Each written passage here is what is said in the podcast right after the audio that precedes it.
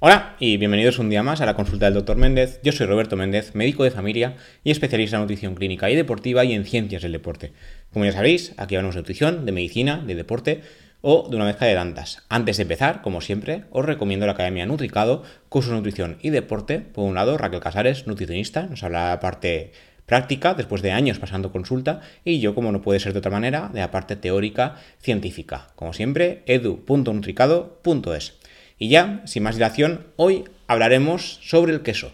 El queso es uno de mis alimentos favoritos, me sorprende no haber hablado de él después de 120 programas, hoy es el 121, pero he estado repasando todo lo que hemos comentado en el podcast y nunca hemos hablado del queso. De los lácteos hemos hablado en alguna ocasión, no tenemos un programa específico de lácteos, pero no tenemos ninguno tampoco sobre el queso, a pesar de lo que adoro el queso, ¿vale? En España se suele, como suele pasar con la tortilla de patata con o sin cebolla, pues el queso es parecido, o se odia o se adora. Yo, como podréis comprobar, soy del segundo caso eh, y además es que el queso ha sido muy denostado en, en, las últimas décadas, diría yo. A pesar de que se consume mucho, se ha relacionado mucho con el riesgo cardiovascular, el aumento de peso. Y claro, como en todos los alimentos, como ya hemos visto en la última, sobre todo última década, esto tiene sus matices. Tenemos que ver qué tipo de queso consumimos, en qué tipo de personas se consume y en qué cantidad porque, como todo, no podemos consumir ningún alimento ni ninguna bebida al libitum hasta que petemos, porque todo puede ser malo. Incluso el agua en exceso, si nos pasamos, nos puede matar. No se suele llegar a ese punto, pero esto pasa. Entonces hay que tener matices de lo que decimos. A mí me llama mucho la atención el tema del queso, porque como, me gusta mucho, pues eh, he ido mirando eh, cosas que se han dicho, que se han estudiado y demás y una de tantas que siempre me ha llamado la atención y que sigue pasando es que el queso, en la típica dieta de cajón que tenemos en la consulta médica, porque como en, medicina, por desgracia, no se nos da toda la nutrición que debería, a mí sí que me gusta la nutrición, como se puede comprobar por el podcast, eh, en, esta, en, estas dietas de cajón el queso sigue estando en la columna de consumir eh, de vez en cuando. No, no se podría consumir todos los días. Ah, pero pan, sí, pan blanco sí que podemos consumir todos los días, que es una cosa que a mí me, peta la cabeza cada vez que lo leo. En este caso, el queso, como veremos hoy, eh, tiene bastantes beneficios para la salud. Dependiendo de la persona, se recomendará un tipo de queso u otro, como iremos comprobando. Hablaremos de cómo reconocer un queso saludable y cómo reconocer un queso que no es queso, que no es saludable, que no se recomienda y que realmente no es queso como tal. ¿Vale? Entonces, eh, iremos viendo estos puntos. Primero, beneficios eh, bueno, cómo reconocer un queso saludable, para empezar. Beneficios del queso que se han estudiado últimamente. De hecho, el estudio que comentaré es bastante reciente. Y después eh, los mejores quesos y los peores quesos o cosas que no son ni siquiera queso. Eh, bueno, el queso, como ya sabéis, es un alimento elaborado a partir de leche cuajada, en España de vaca, oveja o cabra, en otros países puede que utilicen otros, pero en nuestro país las tres leches más típicas son estas, con eh, un porcentaje determinado de agua. A más eh, curación, más procesado del queso, menos agua. Y a más curación, más concentrado de los nutrientes y más grasa también, porque se necesita más leche y por tanto, por estadística, tiene que haber más grasa dentro del queso. En esta curación eh, nos suele conducir, como digo, a una mayor concentración de nutrientes, no solo la grasa, grasa saturada, en este caso, y proteínas, sino también calcio, vitamina D y sal. O sea, un queso curado será nutricionalmente más interesante, tendrá más nutrientes porque hay más concentración, pero cuidado porque también tiene más grasa y habrá que consumirlo también con cierta moderación. De hecho, el queso eh, no es un alimento indispensable, los lácteos no son indispensables para la salud, por mucho que nuestras guías eh, nutricionales en España recomienden el consumo de 3 o 4 porciones, de lácteos realmente no hace falta. Podemos consumir calcio de otras eh, fuentes nutricionales, pero en España tenemos gran disponibilidad de lácteos. Entonces se recomienda consumir 3-4 porciones. En la última, si no recuerdo mal, ya recomendaban solo 3 porque hay disponibilidad de las mismas. Pero si no nos gusta la leche, los lácteos o lo que sea, eh, podemos buscar otras fuentes de calcio que no son indispensables. Entonces, eh, dependería de la cantidad de alimento, por ejemplo, un yogur sería una porción, un vaso de leche sería una porción, en el caso del queso depende del tipo de queso, ¿vale? Eh, lo más adecuado sería consumir, según los expertos, en este caso eh, entrevistamos, bueno, una compañera en el español entrevistó a un especialista en endocrinología y nos comentaba que lo más adecuado es el consumo de leche, yogur y una porción de queso por día, preferiblemente de baja curación, porque también podemos eh, consumir más cantidad. Eh, por otro lado, el investigador Ramón Struch, investigador principal del de Rob, perdón, los quesos tienen una composición nutricional muy interesante y saludable porque contienen proteínas de alto valor biológico, porque son derivados animales, pero su contenido de grasas y sal lo que hace es que tengamos que limitar en su consumo dependiendo del queso. También nos indicaba que en la dieta mediterránea tradicional ya se incluían los quesos, los quesos frescos, como el queso de Burgos o el queso feta. La cantidad recomendada a una ración de queso variaría según la curación del mismo, ¿vale? Entonces, el queso fresco, hay muchos tipos de queso fresco, no es el típico queso de Burgos, sino que hay más, podría, eh, podríamos llegar a consumir entre 80 y 100 gramos. Pero si el queso es curado, se recomendarían unos 30 gramos por día. Los quesos curados y semicurados tienen una gran cantidad de grasa saturada y se recomienda que su consumo no sea frecuente. Yo, por ejemplo, hay, voy a, a, temporadas, ¿no? Hay temporadas que cada día como queso semi o curado, pero yo creo que nunca llego a esos 30 gramos. la verdad, nunca lo he pesado. La verdad es que es, que es la típica cunita, cunita pequeñita, normalmente son 15 o, 30, o 20, si no recuerdo mal pero lo recomendable sería no pasar los 30 porque si nos pasamos a largo plazo este exceso de grasa y de sal, de sodio, también pueden ser perjudiciales. De hecho, luego comentaremos los beneficios del queso, que también se ha visto que eh, a pesar de la curación, el queso como tal, como alimento, tiene eh, muchos beneficios. Luego, por otro lado, eh, los, expertos, el, el endocrino que entrevistamos en español, los quesos que podían consumirse con más frecuencia serían los quesos blancos o bajos en grasa, menos grado de curación, y la cantidad adecuada sería una, una ración al día, unas 3 o 4 veces por semana, variando la ración entre 25 y 50 gramos, dependiendo de la grasa y la sal del mismo, lo que hemos comentado antes. Si el queso es muy curado, semi o curado, no supera los 30 gramos sería lo adecuado, si es queso fresco, entre 50 e incluso 100, ¿vale? En general, también nos comenta eh, este compañero de endocrinología, los quesos más utilizados en cocina, tipo parmesano, mascarpone o roquefort, tienen un alto contenido en grasa y sal y se utilizan para potenciar el sabor, con lo cual cuidado con estos y no excedernos porque no sería lo adecuado. Eh, luego, no recuerdo si lo comentaba anteriormente, pero eh, en el tema de los quesos y de la curación no solo tenemos que tener en cuenta el tema de la grasa y el sodio, evidentemente, ya lo hemos comentado, no pasarnos por, por no pasarnos tampoco de de consumo calórico. Esto es, al día. O sea, si un día, por ejemplo, comemos, yo qué sé, 50 gramos de queso, que me parece una cantidad bastante consistente, pues no, no sé hacer 50 todos los días. A lo mejor eso lo hacemos un día y en toda la semana no consumimos más queso. Entonces ahí no pasaría nada en especial. No es recomendable hacerlo a diario, ¿vale?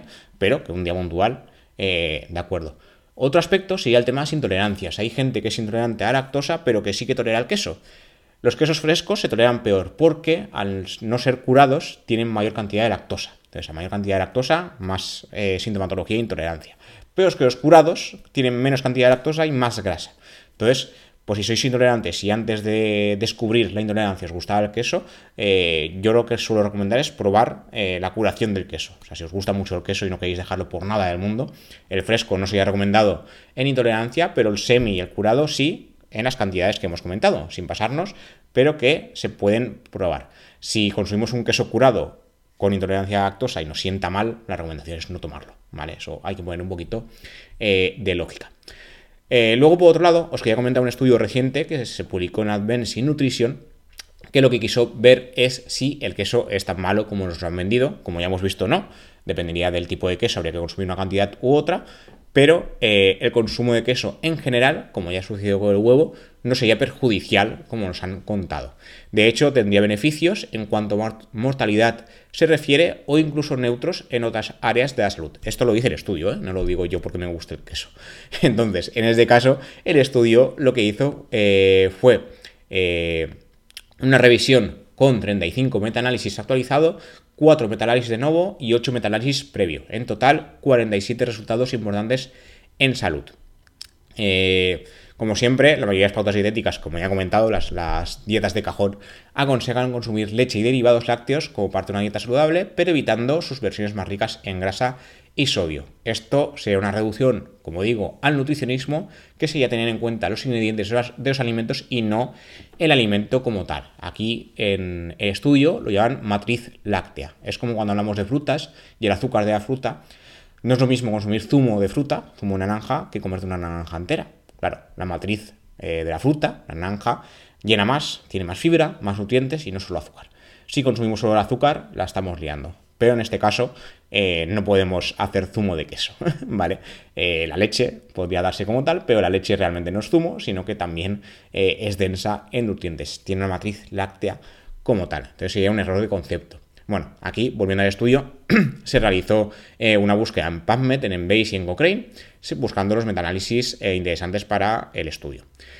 según sus resultados y en base a evidencia de calidad moderada, el consumo de queso en general se asociaría con un menor riesgo de mortalidad por cualquier causa, menor riesgo cardiovascular, de enfermedad eh, cardio y cerebrovascular, pero no hubo relaciones con la mortalidad por cáncer, hipertensión y cáncer de próstata. Además, se detectaron asociaciones inversas, esto es una evidencia de calidad baja, en el consumo de queso y el riesgo de cáncer de mama con receptores estrógenos negativo, diabetes tipo 2 fracturas y demencia. Es decir, habría asociación en el riesgo de estas enfermedades, no de mortalidad como tal, sino de las enfermedades. Y hubo una asociación nula, o sea, neutra, con la mortalidad por cáncer específico, en este caso, cáncer colorectal, colon, recto, pulmón u estómago. La mortalidad por cardiopatía coronaria y la incidencia de cáncer específico y sus subtipos. También hubo una relación nula con el riesgo de sobrepeso u obesidad, riesgo de fractura de cadera y caídas.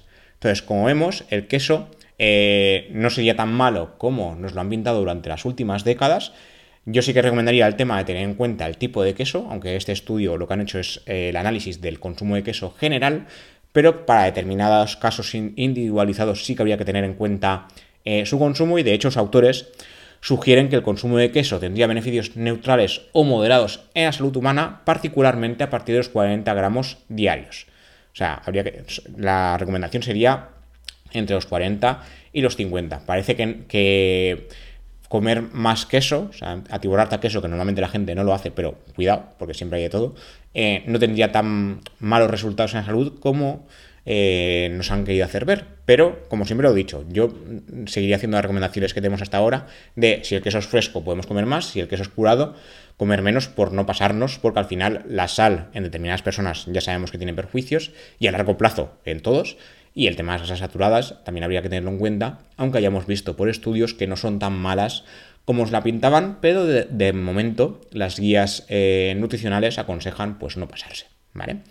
Luego, continuando, ya casi terminando, tenemos los cinco quesos más recomendados, eh, sobre todo en este caso para perder peso y proteger el corazón, y los tres quesos que deberíamos evitar. Estos cinco quesos, eh, lo que comparten entre ellos es que son quesos ligeros, ¿vale? En este caso, eh, los quesos en porciones o en tranchetes no serían la mejor opción, se tendrían que, mirar eh, las etiquetas porque muchos de estos tipos de queso lo que añaden son eh, es fécula de patata y no estamos hablando de queso, sino de una amalgama de Dios sabe qué. Entonces, cuidado porque lo mejor es comprar un queso que sea queso. El queso es queso y lo demás no es queso. Es como nosotros en la comunidad valenciana eh, tenemos la paella, como ya os habré dicho en alguna ocasión, y está la paella y el arroz con cosas, ¿vale? La paella tiene sus ingredientes, hace de una determinada manera, pero si le pones zanahoria, como he visto en alguna ocasión, chorizo, como le puso el chef este inglés, o le pones cualquier burrada, no es paella. Es o es arroz con cosas, o si le pones chorizo, es una aberración. Entonces, en el queso igual. Si le pones fécula de patata, ya no estamos hablando de queso, sino de un preparado que Dios sabe que lleva eso. Yo no me lo comería. Entonces, eh, los quesos frescos y ligeros que recomendarían más los expertos sería el queso fresco, que es una opción baja en calorías y grasas. De hecho, eh, sería saciante y sería bueno para buscar la pérdida de peso y es una fuente de proteínas de alta calidad que ayudan a mantener esta saciedad. El siguiente listado, el queso de cabra, rico en proteínas y calcio y con un contenido moderado de grasas. Además es bajo en lactosa, lo que lo hace más fácil para las personas intolerantes. El queso feta, el tercero, estaría cargado de proteínas, calcio y vitaminas del complejo B, además es bajo en calorías y grasas, por lo que sería una buena opción para adelgazar. Se elabora el queso feta con queso de cabra o de oveja y su único pero sería la cantidad de sodio que habría que tener cuidado si uno es hipertenso. El cuarto queso sería el queso ricota, que también es bajo en calorías y grasas y es una buena fuente de proteínas de alta calidad, calcio y vitaminas B. Es muy empleado en pastelería, por lo que puede usarse como postre, dado que tiene 70 calorías por cada 100 gramos. La verdad es que es muy bajo en grasas eh, y en calorías en comparación a otros. Y para terminar, el quinto queso más recomendado, el queso quark. Bajo en grasas y calorías, una con textura cremosa, algo ácida, que lo convierte en la mejor opción para aquellos a los que el queso fresco se deshace algo insípido, que de hecho sería mi caso porque el queso fresco para mí no tiene mucho sabor, pero como digo, sería una buena recomendación en determinados casos. Y ya para terminar, eh, habría quesos que habría que eliminar de la dieta, porque no son quesos, no son... Eh, no son quesos, ¿vale? Los quesitos, por ejemplo, que ya, ya hemos hablado antes de los... Cuidado, una cosa son las cuñitas y otra cosa son los quesitos, ¿vale? Las cuñitas, o sea, un queso hecho en cuñas, son cuñas de queso.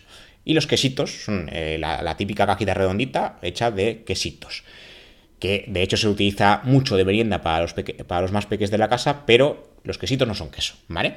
Se ajustan mucho mejor a la definición que aporta la ley sobre los quesos fundidos, ya que llevan poco queso y otros productos que los complementan como agua, eh, leche, mantequilla, las sales de, fundido y productos para hacer esta mezcla. Eh, vale que los aditivos no son el problema, pero sí que es cierto que una mayor proporción de otros ingredientes eh, hacen que no sea queso. Entonces, los quesitos no son queso, ¿vale? Por mucho que se llamen quesitos, igual que Petit Suisse, no, no, ¿vale? No, no comáis quesitos. Si queréis queso, se hace queso, se come queso, pero no quesitos. Los sanchetes, por otro lado, eh, se llegó a pensar que era un tipo de queso eh, pensado para un sándwich mixto, sin embargo, eh, es muy parecido a los quesitos. No llevan cuajo ni coagulantes, tienen muy poca cantidad de queso como tal y muchos aditivos. Es un ultraprocesado. no es queso. De nuevo, los sanchetes no son queso. Y para finalizar está el queso rallado. Aquí, un apunte, si cogemos queso y lo rayamos, sigue siendo queso rallado. Si compramos queso ya rallado, que es el típico queso para gratinar un plato de pasta, eh, no, no, es queso, ¿vale? Si lo hacemos nosotros, bien, porque usamos, si usamos queso, ¿vale? Si usamos un queso normal, pues evidentemente estamos rallando queso. El problema es que normalmente utilizamos los sobres ya preparados, pensados para esto, o sea, ya está rallado.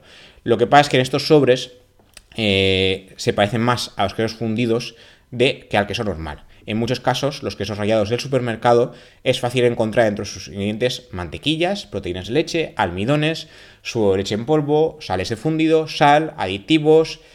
Em, a ver, esto no es queso, ¿vale? Eh, son alimentos ultraprocesados y se, asocian a un mayor riesgo cardiovascular y además el sabor no tiene nada que ver con el queso. Llevará saborizantes, pero no es queso. Entonces, en este caso, igual que los sanchetes y los quesitos, eh, quesitos, los quesitos que no son quesitos, lo mejor es comprar queso normal y si quieres rallarlo, fundirlo, usas queso, pero no usas imitaciones malas del queso, ¿vale? Creo que ha quedado claro que soy poco fan de las imitaciones alternativas y demás y que el queso se toma como queso, ¿de acuerdo? Y nada, esto es todo lo que os quería contar por hoy. Espero que haya quedado claro qué queso es queso y qué queso no es queso, ¿vale? Qué queso saludable, eh, en qué términos tomar un tipo de queso u otro, tener en cuenta cantidades, ingredientes, qué tipo de persona lo va, a tomar, cuidado si uno es hipertenso con los quesos curados, si uno es intolerante con los quesos frescos y eh, mirar un poco las cantidades, ¿vale? Como en todo, hasta cierta cantidad bien, si nos pasamos de cierta cantidad podemos tener problemas. Y nada, gracias por ver esto si lo veis en YouTube o de escucharlo en las diferentes plataformas de podcast, Amazon Podcast, Pocket Cast, Apple Podcast, Google Podcast y las demás plataformas que utilicéis. Como siempre, se sube primero a Qonda y luego eh, podéis escucharlo las demás. Y nada, nos vemos y nos escuchamos en siguientes episodios. Hasta la próxima.